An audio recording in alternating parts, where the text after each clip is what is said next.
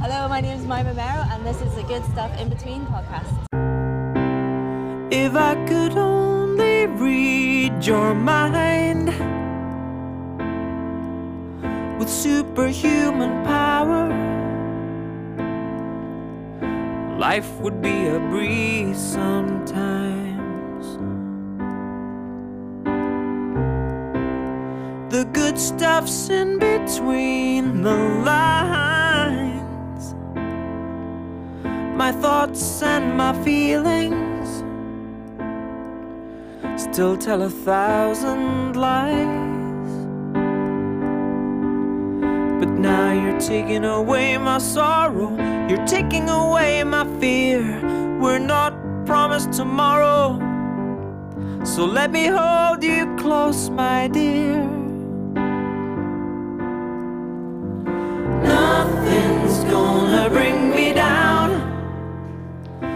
Thinking about the past while we're building for tomorrow. Nothing's gonna bring me down. Hello there, and welcome back to the Good Stuff in Between podcast with me, Shaun Milne. In this series, we're going behind the scenes of the music industry. We're seeking out the stories and asking advice from those at the very heart of making it happen. In episode 3, I was very lucky to get to chat with Mima Merrow, an Irish singer songwriter originally from Belfast, but who moved to Glasgow when she was 18 and has been making her own brilliant brand of alternative folk music ever since. She shares the story of starting from the ground up, having the courage to make that first leap, culminating eventually in the breakthrough single Freckles, her debut EP, Good Grief in 2020, which propelled her onto BBC airwaves, followed by her first album, Almost Home. She's funny, she's talented, she's revealing, and she explains how she found not only her feet in music, but her freedom too. Enjoy. So let me hold you close, my dear. Nothing's gonna bring me down. No thinking about the past while we're building for tomorrow. Nothing's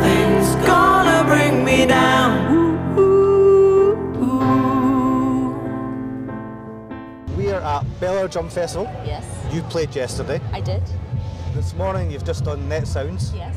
How does it feel? It feels incredible. This has been a long held dream of mine to play in festivals, so to be here finally is just a dream come true. Is this your first festival? It's not my first festival, but it's my first, um, I suppose, bigger one where I got to have, be on a proper stage and things like that with my solo project. Um, so it's been really great to come here with For- my own work. For people who maybe aren't as familiar with their own work as others, tell us a little bit about yourself. How, how did it all begin?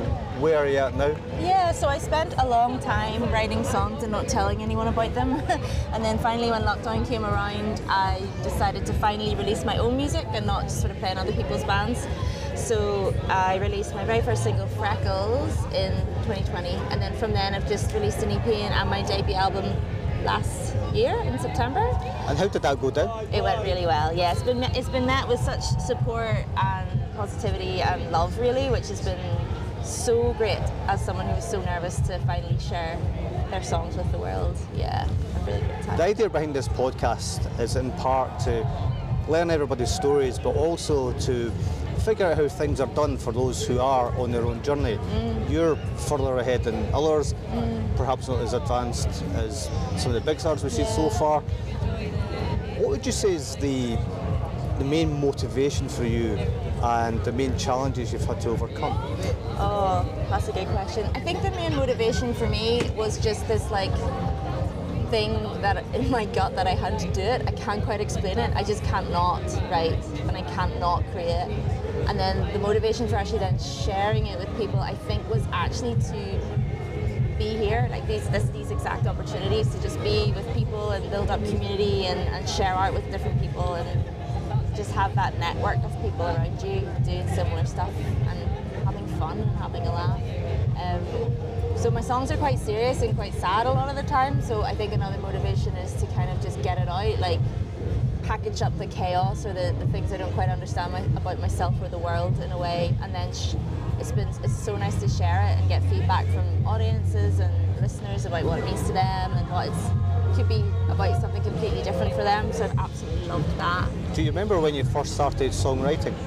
Yeah, I mean, I wrote. I think I've really come to realize that like I've done it since I was a kid, but I would just sort of like narrate my life. But I thought I was just being silly. But I'd be like, oh, I'm doing the dishes, and then you know, and just doing silly little songs to myself. But at the time, I thought it was just playing. And then I took songwriting seriously. Maybe quite late in life, I suppose like 21, 22 was when I started putting pen to paper and just trying to actually write a song that I like. And was that you, or was that encouragement from like friends or other people? No, I really do think it was me. I think I was mo- well. I was also extremely lucky to be so, like once I hit came to Glasgow. So I'm from Belfast originally. and When I came to Glasgow, I didn't really know a lot of people in the music scene or doing music. And then when I started meeting people doing it, that was my huge inspiration of like, oh, if they're doing it, like maybe I could just do it too. You know, I'm finding that just like watching pals on stage with their bands and having the best time and just like, you know yeah and i was just stood there being so proud of them but also like a little bit like no but i want that too so eventually i went after it it just took me a minute So you said you're quite slow in sharing your music, Yeah. letting people know what was there. Mm. Was there a particular moment you thought, I'm just going to do this? And if so, how did you do? Who did you ask? What did you do? Yeah, I was very, very lucky during lockdown. I joined a songwriting club. It was called Sunday Songwriters, and each week we got given two challenges, and then on the Sunday you just recorded your tune, and then we all shared it. And I think the amount of positive feedback I got in that environment, and the amount of help and suggestions, and but it wasn't really critical. It was really just friends coming together to like keep each other going in their creative journeys. That was a huge push for me to believe that I actually could do it.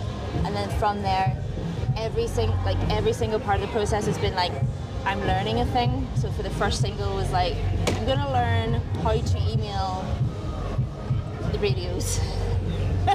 I don't know how to do that.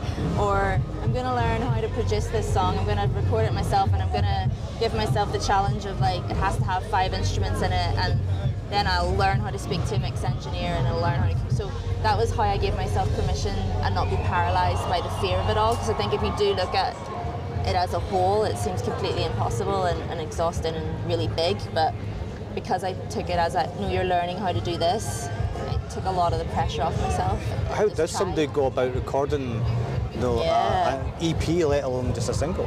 Yeah, so I got myself, well, because I, do community work, so I, I had a little bit of experience of recording and producing other people, but I started really simple. I got a interface and I got a DAW, I used Logic, and I plugged it in and a cheap mic and a keyboard, and I just started there, and then building up the sounds and giving myself permission to play. Like, I think for ages the reason I didn't start doing it was because like I didn't know how to do it but you're not going to know how to do it till you do it. And I used to hate it when people said that actually, because I was like, that's not helpful. But yeah, giving myself permission to just go onto the DAW and try out a sound and press a thing and see if it works and see if I like it, and then slowly, slowly build from there. And has that in part influenced your style of music? Yeah. It's not just vocals, it's about sounds, Yeah. it's about nature, it's about Yeah. sea. It's quite experimental, I think, is how you described it. Yeah, I think when you're starting to think about things like production, I think you need to follow the things that you like and care about. I think that's what stopped me in the past as well. I would look around and be like, well, I can't sing like this person, and I can't play keys like that person, and I can't produce like that. And I would never be able to write that. But like, the minute I stopped trying to do that, and I just started literally playing like a kid with Lego. My favorite blind, my favorite podcaster is called Blind Boy, and he talks about that a lot. Like, it's like kids don't criticize when they're playing. And I think that has influenced the sound because I did have a really good time going and recording a river and then plugging it into the DAW, then doing silly stuff with it and seeing what happened. And yeah, so um, yeah, it felt experimental to me at the time, even though it's quite, in a lot of ways, quite sparse, gentle music, some of it. So. And what about the album? Was that a similar process or did that involve other people? It was mostly myself. Um, I kind of made it all in my flat, and then I was extremely lucky to get uh, a bit of support so that I could work with Inge Thomson, who's an amazing, amazing folk person, producer, singer, songwriter, just amazing woman. And she really took me to that next level of like, how do we make this project like uh, a cohesive piece of work versus just a bunch of songs on an EP. Um, and I would be like, I really want to make this sound happen. Like, I really wanted to use glitches and stuff, and I didn't know how to do it. And she's like, I know how to make glitches. And so she helped me make certain sounds in it. And then I um, asked a few people I know to record the instruments, like the drums and bass and stuff on there. So they did that for me. But I took it all together and I then lined it all up and got it to a place where I was pretty happy, like a posh demo. Um, and then we took, went up to Watercolor Studios to record this, the vocals because yeah, it, it is centered around the vocal. That was my most, the bit I was most keen on getting right. And uh, then Gary over at um, State Room Studios mixed it. So I think that's another thing I've learned through the Inge really taught me during the making the album process was like. Um, you don't need to you don't need to learn it all at once. You can. Get help. like don't feel like if you're calling yourself a producer, you don't need to also be amazing at mixing just yet and all that stuff. So that really helped out. And how did you get it out there? Was it like word of mouth? Did you go crazy in social media? Did somebody help give you a leg up? I get I got some um, mentoring from someone who knows a bit about PR, and she kind of taught me how to write an EPK and like how to email radio stations. And I'd done it. Freckles had done really well before, which I was very lucky about. My first single, so I had a few connections from that time that they played my other songs as well, and like the Roddy Hart Show and places like that. Um, and then I just like up at 6 a.m. every morning for months on end, emailing people and asking them to listen to it, write about it, support me, and do what I could to get it out there. So, like, it definitely didn't like it wasn't like a ma- massive blow up thing, but I'm really proud of where it's got me compared to where I was before. Like, so because I'm fully independent, so I'm just lear- that was the album was that. I'm gonna learn how to do that side of it, how to make connections within in, in press, press and blogs, and how to get and how to run a marketing campaign for it. So I did silly little yeah social media things to try to raise a bit of hype about it, I suppose. Is there anything, knowing now what you do, you would have done differently or you would have done as well? That's a really good question. Um, I think for the most part, I'm pretty pleased. I think when I very first started out, I wasn't good at um, being able to present myself quickly to people. So that's something I learned how to do quicker. Like meeting you today or coming here, like I wouldn't have pushed myself forward to talk to people. I would have done that a bit differently and had a bit more confidence in what I'm doing. But I don't know if you can really do that differently until you've gone through it, you know. Uh, I guess it's part of that process that you've gone through though. Firstly, being prepared to reveal this talent that you have, yeah, the, the sharing your songs, then putting yourself out there. Yeah. There, there must be something quite inherent in that kind of character who has this, your thoughts, the creativity that you just want to get out there. yeah, yeah. You think you would have done it if it hadn't been for lockdown? Gosh, I don't. I yeah, I don't know. And I, I think I would have eventually, but I think definitely lockdown gave me a real kick up the bum for a lot of reasons, and a lot of things changed for me. It was like kind of like a, what are you doing with your life? Yeah, I think I would have, but maybe not as quickly. And I, honestly, I think it was lockdown and joining that songwriting group was really the two key things that gave me that final, this is possible for you feeling. Like it's not I think the music world can seem really like magic or not not penetrable when you don't when you're on the outside of it and it looks like everyone knows what they're doing and for everyone's friends and they don't like you know all that stuff but actually that was just a little community that came up around me to be like no no you actually can and we'll listen to it and we'll support you and we'll tell people about it and so that word of mouth I think is actually really really important how about playing live? How do you go about that? um, yeah, like again, that was again another big massive learning curve. Is like, how do you do gigs? Like, how do you get to play a thing? So I put a few on myself for a while, and then I started, yeah, approaching different, schools like promoters and that. Um, but that's been really interesting because I wrote all of these songs with very little to no feedback. A lot of people, when they write songs, they like gig them a little bit and they see what audience reactions are, and then they would maybe decide what to put on the record or not. And I had to completely just do that without anyone having heard them live. But it's been really good for me because I'm quite an indecisive, indecisive person. So it really taught me to trust my own taste and trust my own what I think's good, which actually really is the most important thing that you're proud of it. For any piece of art, if, if you have to be proud of it first, and then if other people like it, that's an added bonus. But that can't be why you're doing it. You have to do it for yourself. The Belladrum, of course, is huge. You know, I've been wandering about this Yeah. place for, for a couple of days, still discovering new places, Yeah. new music, new people. But it's a real sense of community amongst the artists in particular. People are chatting, saying hi, talking about each other's music, what they've been doing. How have you found being part of that, and how important do you think that is to emerging artists? Oh, it's absolutely huge.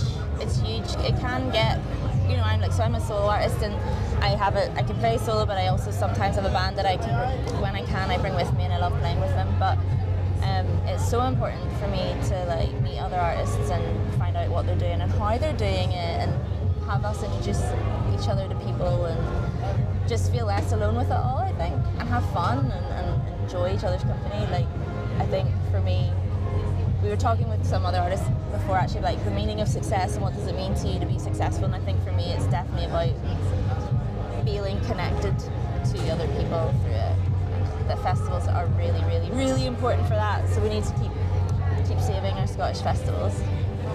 Who have you been able to see in your time here that's really impressed you? I we went to elephant sessions yesterday. Danced our little socks off. It was absolutely amazing. Um, who else did we see yesterday that I really liked? Rachel Sermanni, that's who, thank goodness. We saw her, she was absolutely excellent. The elephant sessions are a, you know, a great example of this as well because I remember seeing them in the smaller stages at you know, HebCelt or uh, I think maybe Killin and a couple other festivals, and now you see them they're you know off to Australia doing stuff, they're cutting new tunes. Even here, they seemed not so much more mature, but slicker. You know, they had the big video graphic behind them. They're all sort of dressed in similar fashion, confident, really working the crowd, working that crowd endlessly. And it was fabulous to see the reaction they got. It was, it was terrific.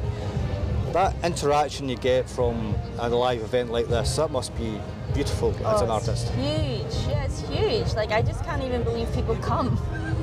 I'm still like, wow, like these people have chosen to spend their time and energy, uh, like listen to me sing my songs and be interacting and maybe bopping ahead and laughing at my silly jokes in between the songs. And yeah, it's just the most wonderful feeling.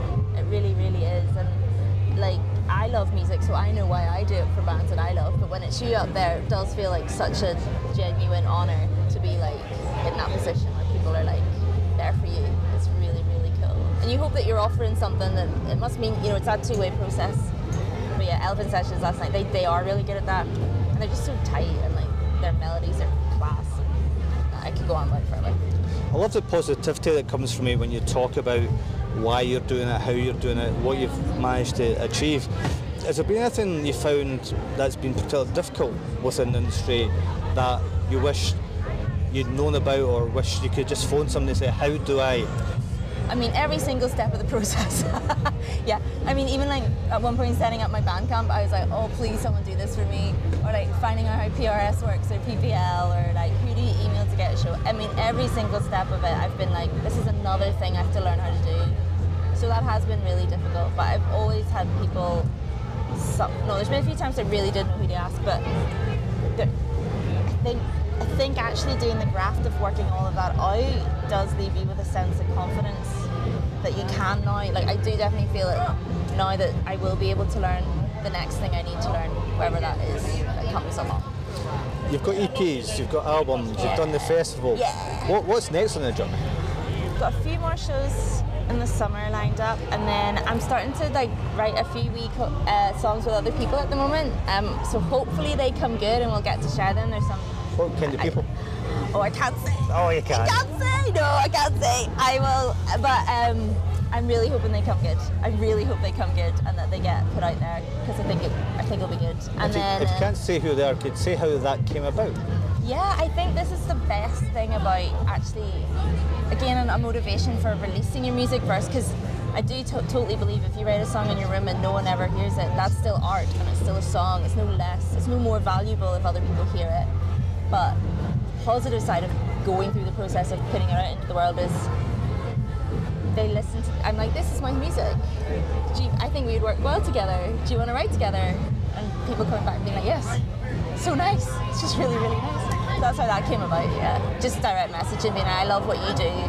This is what I do. Do you think maybe a collab would work? Yeah. And is it quite comforting that idea that you don't have to do it alone? Yeah, it is quite comforting. It is quite comforting, and like I love writing, but I really like co-writing. And I, as I said, I'm a community musician, so I've done co-writing in like sort of community settings um, with different people in different situations. Um, and that's I love that process of like something that's made by people coming maybe from different life experiences or musical backgrounds or whatever, and creating something that I would never have created on my own. What inspires your writing? Mostly me being confused about the world and my life and trying to figure out how I'm feeling about something. But I'm very, very, very inspired by like I love trees, I love being in the sea, I love nature, I love being out in it. I get a lot more clarity and comfort from that often than I do from people. so um, that inspires me to write and yeah honestly i think for me it's just this this like energy this impulse that like i have to get it out. It's just like a, it just has to happen to be well and happy in my life.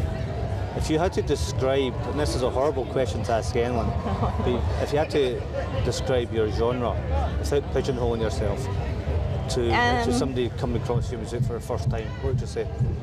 i think it's alternative folk not indie folk i think it's alternative folk i've had a, a very kind reviewer said that it's like Kathryn Joseph but with with the intentions of Bon Iver. So I think what they were trying to say is like it's a bit like Kathryn Joseph, but I'm trying to push what folk can be and sound like.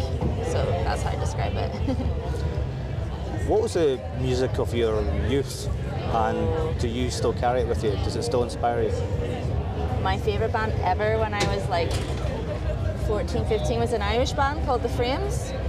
And I think they do. I, I've actually only realised now how much that they've inspired me because me and my best friend went to see them on like 20 something anniversary tour gig thing in Belfast. And hearing them again at this age now, I've written my own songs. Like they play with, they, they do that same thing. Like they would, I think they call themselves indie folk rock, but they play with genres and they don't pigeon themselves into doing one thing, and they play with time signatures and space and like structure, and they don't sort of, and yet they're so catchy and they're so like boppy around too. So I, I just love that band, and I will. That's probably a cornerstone band for me.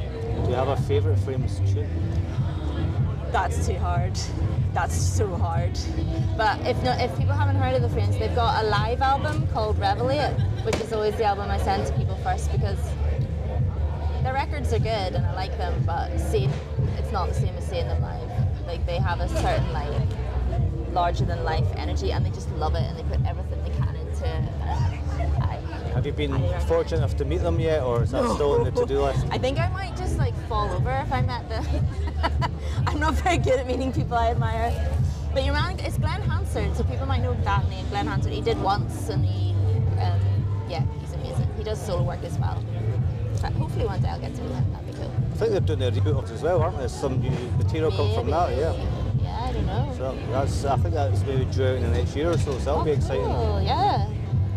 We asked some questions on this podcast, which is just for a bit of fun as much as anything else. But one of them is, would you attend an exclusive album launch or a festival? Would I attend an exclusive? Oh, that's really hard. Go festival just because you have more options. Favorite food or rider? Food or writer. Anything that's chocolate based. Chocolates and nuts together. Anything that's got that. If you could collaborate with anyone alive or dead on a project, what or who would it be? I would love to write with Glen Hansard from the Frames. yeah, that would be incredible. So shout out to Glen then. Please, Uh, one day. restaurant, cinema, or lazy Sunday brunch? Cinema. Last film you saw? we went to see the Wes Anderson one. What was that called? What's that called? Space something? Space. Yeah. Are you a digital addict or can you switch off? I can switch off, but things have to be in a tent, and I have to be out in the world. If I've got my phone, I'm on it. What does life look like after you stop all this? I won't stop all this. One artist everyone should be listening to right now. Trying to say the names again. Um, oh, there's so there's too many. There's too many. Um, my favourite artists, she's called Amber Quine, but she doesn't have a lot of music out there. Um, Sevka is another amazing artist I would recommend. Like local Glaswegian, Polish artist. Both of them are amazing. Do you have a favourite venue as well? Favorite venue? No. The venues I like the most are kind of like those little weird, small, intimate things where you're just in a random living room or something like that. Yeah. Um, no, I don't have. I don't think I do. Do you remember your first gig? Oh. My, I mean, my very first gig is in a band. I think was maybe the Tiki Bar in Glasgow. Uh, with my good friend AJ Meadows. He, he, he came over from Mississippi and needed a keys player. I'm very grateful to him actually because he's another person that hadn't played music in four or five years and he got me right back into it. He was one of the first people to be like, oh, this is just a thing you can do that's small and local and manageable and fun. What does it feel like when you step on the stage after something like that? Uh, the first one, you mean? Yeah. After not playing for a while, it felt terrifying. I was absolutely terrified, but really good. Like, yeah, I think that ignited that thing in me again of like, oh, I, ha- I actually need this. I have to do this. This is what's not, what's been missing. Were you know? buzzing afterwards? I was totally buzzing. Yeah, yeah. I was absolutely buzzing. And my favorite, a friend came to see it, and the first thing they said, they're like, "Wow, you've got a really nice singing voice, especially compared to the way you talk." Like, That's a backhanded compliment if ever I've heard on you. it was funny. Yeah. From where you started until now, what's been the good stuff in between? Uh, the people, the people I've met, the wonderful places I've got to travel to, the opportunities to be in places like this. Um, I've made so many friends. I've, you know, chatted to people I really admire. I've jumped up and down like a mad thing in fields and just had a really good time. Yeah, it's been amazing. It's been absolutely amazing.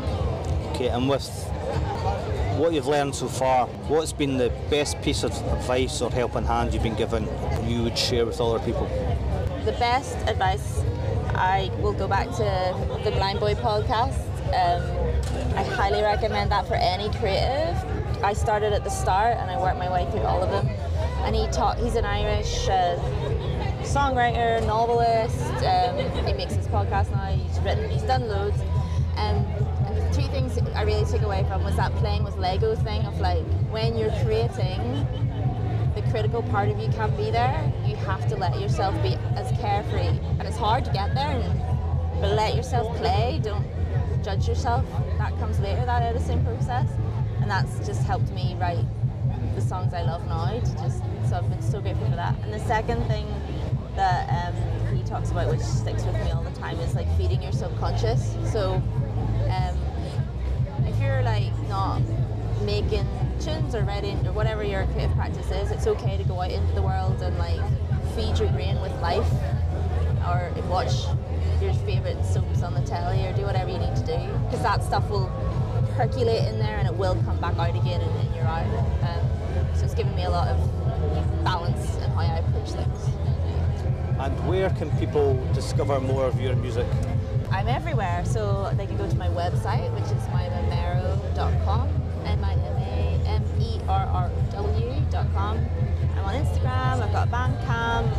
there's no other Mima Merrows, so if you just Google me, I'll pop up. It's me standing in a lake, I think, or on a, in a field. You can find out more about me there. The unique Mima Merrow, thank you very much. Thank you so much, this has been lovely. The good stuff's in between the lines. my thoughts and my feelings still tell a thousand lies. This has been the Good Stuff in Between podcast. Huge thanks indeed to Mima for agreeing to come on the show literally seconds after her performance at Belladrum. The show is written, edited, and produced by myself, Shaun Milne at Skoog Media. Our title track, Nothing's Going to Bring Me Down, appears courtesy of Willie Campbell. You can discover more of his great music at williecampbell.co.uk. You can follow us on Instagram and on LinkedIn at Good Stuff In Between. And if you or someone you know is interested in taking part, please do drop us a DM. Next episode's being edited now, so please watch out for that dropping in the coming weeks. Till then, thanks for listening. I disconnected from the power. Forgot to switch myself back on. The good stuff's in between the lines. My thoughts and my feelings still tell a thousand lies. But now you're taking away my sorrow, you're taking away my fear. We're not promised tomorrow, so let me hold you close, my dear.